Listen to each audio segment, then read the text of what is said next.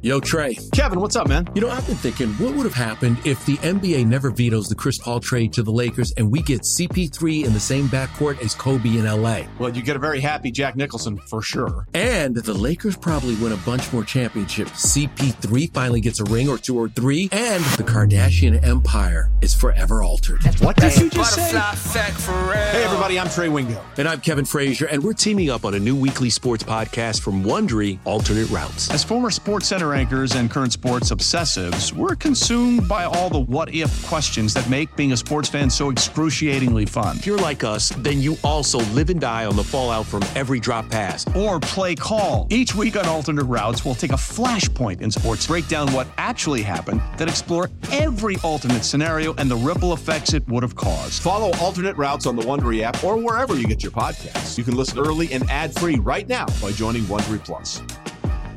Presented by T-Mobile, the official wireless partner of Odyssey Sports. With an awesome network and great savings, there's never been a better time to join T-Mobile. Visit your neighborhood store to make the switch today.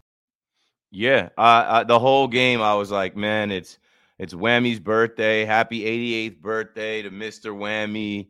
And you know Whammy is always behind the backboard where he sits and, coming up and doing his thing when the guys shoot foul shots. And when we got one at the end of that game, and it was just like Whammy magic, and the Nets get a win because they were trying to find a way to lose again. They were trying to fumble. I was like, I was talking to Alex and Doug in the chat. I'm like, no way we lose this lead, right? Whammy said, no way. So shout out to Whammy. Shout out to Mrs. Whammy, RIP. What I'll say about Mr. Whammy and the Brooklyn Nets and the New Jersey Nets, like there are themes that go on, I guess, throughout the NBA. There are super fans in every city. But I think that Whammy is one of the more well-known, more recognized, definitely by players, like past, present players definitely know him, former Nets, even guys that haven't been on the Nets. That's why I always laugh when people try and play like they don't know who Whammy is. I'm like, he wears red sleeves. He's got white hair. He's literally 88 years old. He's got signature move. Like, you know who Whammy is when you see him. If you played in the NBA and you played one or two games in Brooklyn, you know Mr. Whammy. So happy birthday to Whammy. Let's talk about the game. So last night's game, the Brooklyn Nets defeat Ime Udoka's goofy head ass. I told y'all last week, bro, like, and I'm going to say this again. Maybe I didn't say this on here. I always get confused if I said it on WFAN or I said it on the pod. Ime Udoka, he's got to pay his wife $32,000 a month in child support. How you have Nia Long, first off, how you bag Nia Long and then fumble the bag and have to give up the bag. Shame. Shame. Shame. And that's why I think Ime is always hot. Like, I've been watching his coaching style. Like, he was about to challenge a play yesterday. Even last time he was here, I'm like, oh, this guy is agitated. Because he had Nia Long, fumbled the bag. Now he got to give up the bag. And he's down in Houston somewhere. I'm sure they got booty clubs and strippers over there from what I know about James Harden. But you had one of the baddest all time, and you fumbled that. There's no coming back from that, dog. You went out sad. Anyway, so last night, Cam Johnson is hurt. So Jacques Vaughn's hand was forced, which I guess sometimes it takes that, right? Cam Thomas, number 24, young guard for your Brooklyn Nets, starts the game and comes out doing what Cam does. Ends up having 37 points. The Nets get a win. So that's another game that's just erasing the narrative of the Nets cannot win games when Cam goes off for 30, 40. It's pretty normal for him. It doesn't even look like he's going off. It's just what we expect of him now. And when everybody else in the starting lineup chips in double digits, Dinwiddie with 10. Trade him. Appreciate you, Spence, but whatever we can get for you, you deserve better at this point. Nick Claxton with 10. And also, you notice Nick Claxton, 13 rebounds. I wouldn't trade Clax. I know there's some people saying that. We'll get to that. We'll get to that in a minute in the chat. Let me know who y'all think we should trade or not trade as we're going through some of this. I wouldn't trade Clax. Dorian Finney-Smith with 19 points. Yes, that's a good game ahead of the trade deadline. Hey, anybody interested in DFS? Anybody looking for a 3-and-D wing? Sure, come on down. What are you guys going to send us a first-round pick in 2031? Whatever. It is what it is. We'll take it. We're not above it. We shall certainly accept. And last but not least, Mikhail Brooklyn Bridges. I think some of the fans have stripped him of the Brooklyn Bridges name. 19 points, plays 41 minutes, 5 rebounds, 1 assist. I don't think he goes anywhere. Let's let Alex get a word in. Alex, watching the game last night, watching the Nets almost blow a 21-point lead. What were your thoughts on how they started the game? Immediately to me, I'm like, good start. And then obviously having Cam Johnson start and, tell us what you feel about getting that win on Whammy's birthday last night. Yeah.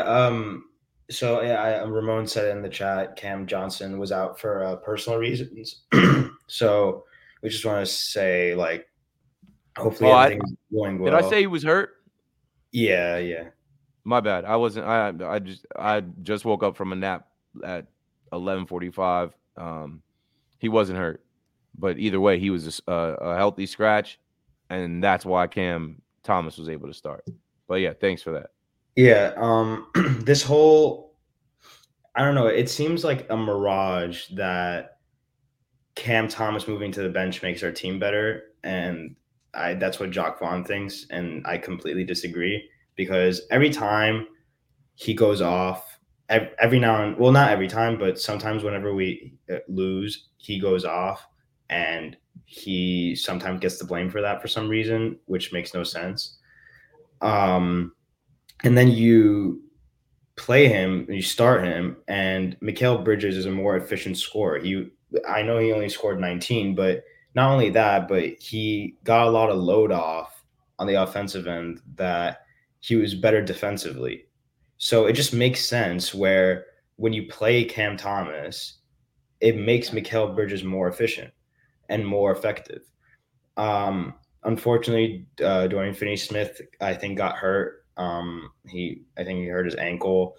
And it's going to be tough because I would like to get a first-round pick, maybe a couple seconds as well for him. Hopefully he's not out too long. But with Cam Thomas, he has to start over Cam Johnson. He's just a better player flat out. And Cam Johnson just hasn't been up for this season so far. I'm not saying that because he was out last night.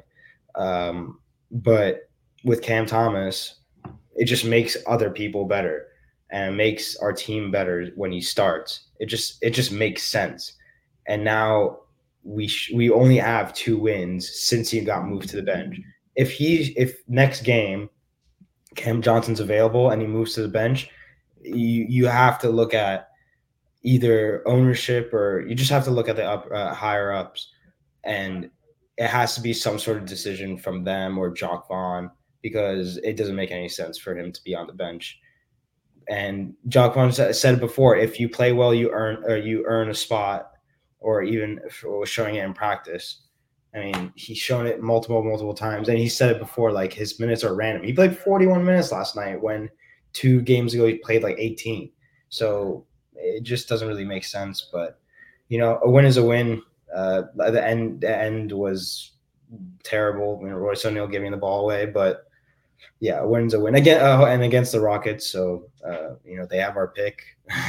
So, yeah, it was good to get one finally. I think we're back into the play-in spot now. I think we're 10th now. So, yeah, I was just rambling on. What do you guys think? Doug? Yeah, so, good to get a win. We shot terrible from the free throw stripe. We shot 59.5% from free throws. That's one reason why the game was close. We also got out rebounded by 15. They won the offensive boards by a large margin, so that was why the game was so close. Shooting percentage, we were fine in comparison. Not great, but fine. DFS had a fantastic game all across the box score, plus minus, if you believe in that. The rest of the box score, it all evens out. Hope Cam Johnson, it's all right, personal reasons or nothing, really to joke about. So hope all is well there. But let's say hypothetically he comes back and all that. And then Cam, what do they do with Thomas? The things I've noticed is that Cam Thomas and Dinwiddie don't always have the best minutes together, at least consistently. Then it's like, what do you kind of need that true point guard? Because it seems like Cam Thomas plays well with ESJ, and obviously he plays well with Ben, but we'll see when Ben comes back around. So trying to figure out that ball handling, because Thomas needs the ball in his hands quite a bit, but playmaking, still a thing for him. But you also don't want to limit yourself, because a lot of games where we run out of gas in the fourth quarter, Cam Thomas is not available. Last night was an exception, it seemed. But yeah, so then it's like interesting what do you want to do? Because I still feel like based on our roster, Cam Johnson plays best at the three. Then, how does that really, work out? If let's say hypothetically you still want Bridges, let's say the two, and then Cam at the one, but neither of them are really, playmaking ball handlers for the most part. Like you can see flashes of Thomas, but not consistent. And then like, trade deadline, DFS likely going to warrant 1 to 2 first round picks. Royce, I don't want to go too far into it, but it's, it's unfortunate the game got that close. But, it was nice to be against the Rockets since they do hold our pick.